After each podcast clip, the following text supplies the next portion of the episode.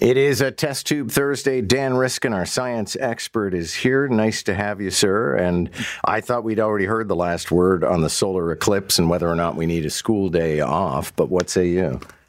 I, listen, I think that it's great that kids are not going to have to go to school that day, but I think the reasoning has been a little bit misleading. Uh, yes, you, you, the kids should not be staring at the sun, and the school boards are worried they're going to get sued because all the kids are going to go out in the schoolyard and look up and stare at the sun, and everybody's going to get mad about it. But these ki- the kids need to experience this eclipse, and th- so having a day off from school gives kids the opportunity to make sure that they're in a place where they can observe it. That doesn't mean looking at the sun, it just means being outside.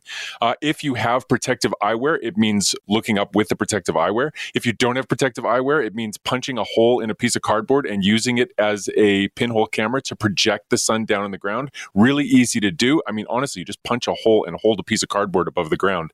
But f- the other thing is that the eclipse is not happening in Toronto. I mean, it's a partial eclipse in Toronto, but the total eclipse is restricted to, it goes right across Lake Ontario, just south of us. So for families that want to see this eclipse, they've got to leave Toronto. They've got to go to Niagara. They've got to go to Hamilton. They've got to go to Prince Edward County. There are a lot of places nearby where the eclipse will be a total eclipse, and the, the shadow of the moon will block out the sun entirely. And for, I mean, I'm taking my kids. There's no way I would have my kids in school in Toronto on that day at risk of being indoors when that eclipse happens. I would flip my lid if my kids missed out on this like momentous part of their childhood. So you're going to hit the road and go south?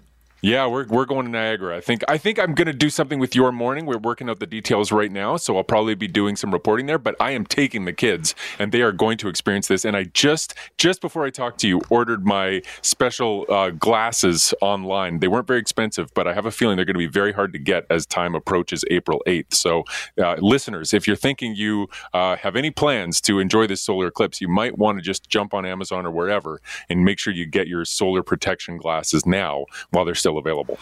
Let's talk about a few other science stories this morning, including how playing an instrument is linked to better brain health in older adults. Not surprising entirely, because anything that stimulates the brain, from crossword puzzles to, you know, uh, whatever else, social engagement is supposed to yep. be good for the brain. Yeah, and that's, I mean, this this study shows what you would expect, which is that if you do play an instrument or even sing in a choir, uh, you do see better cognitive performance. Uh, they, basically, this is a correlational study. So it's in the U K, it's about one thousand adults, uh, elderly adults, um, and basically they're asked a bunch of questions about how long they've been playing an instrument, if they play an instrument. eighty-seven percent of the people in the study are instrument players, um, so very few that don't play instruments at all, but how much they play instruments now varied. And what they found is that especially piano players, Uh, they see good cognitive performance. I would just... Before I take this as gospel, I would just put out the caveat that it is a correlational study. And so it's quite possible that there are a lot of things that can happen in a person's life that give them an advantage cognitively and also tend to result in a piano being in their house. Like being very rich, for example, uh, it's very easy. You know, rich people are more likely to have the time and the money to have a hobby of playing piano or playing instruments and taking time in the evenings to, to participate in a band or an orchestra, whereas people that are living in poverty are not going to have those luxuries and also maybe more likely to have other issues that are going to cause them to not be able to take care of themselves. So if there's a correlation here, not totally clear that the music is what's doing it, but it certainly can't hurt. And if you're playing an instrument, keep doing it. Uh, in Japan, they have this thing called nature bathing. And uh, I know we've talked about this in the past, that, for example, going for a walk in the ravines in Toronto is restorative. But what's the latest research? The latest is a study out of the University of Utah where they got people to do this brain-draining task. It's a pretty simple one. Start at one thousand, subtract seven, and then subtract seven again, and just keep telling me the numbers until you get to zero. It takes a long time, and it's boring, and it, it's exhausting. And when people were finished that, they put this thing on their head, this E E G monitor, and they did some cognitive tests, and then they went for a forty-minute walk, and then they came back and did cognitive tests again. And the forty-minute walk was in one of two places. It was either on the campus arboretum, where it's very beautiful. It's it's in Salt Lake City. They've got lots of trees. It's very nice. They walked by themselves without their device, without other people. They just got nature to feed their soul.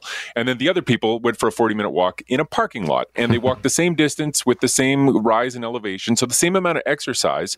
And then they came back and did that second cognitive test. And what the researchers found was that the people who walked in nature did show slightly better results uh, f- in, on their cognitive tests than the people who just walked in a parking lot. And the argument they make is that by living in cities and being away from nature, we're robbing ourselves of cognitive performance, and we're not we're not actually being our best selves. And nature is something that's fundamentally important to our souls.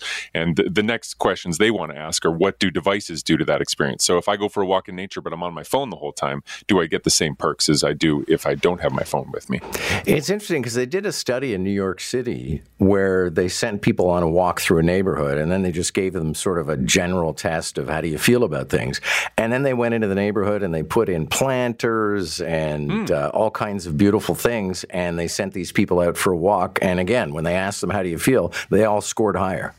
Yeah, it's interesting. I've seen a similar study where they uh, they sent people on a walk in the woods, and they put in speakers with bird calls so they could artificially increase the amount of birds they were hearing. And same thing, it, it, people show. Uh, it, I mean, they just the study after study after study just reveals we are adapted to more natural environments than the ones that most of us live in.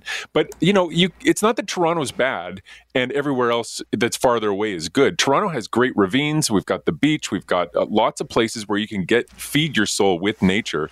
Uh, High Park, of course. And it, there are lots of places in Toronto where you can feed your soul like that. This was just an arboretum on campus in the middle of Salt Lake City. So, um, you know, just remember, you don't have to move to the middle of nowhere in order to get these benefits. You just have to take advantage of the stuff that's in our city and, and the nature that's here. I just rage walk down Yonge Street. But anyway, uh, Madonna is going to be very Very, very disappointed to find out that apparently moths are not drawn to flames.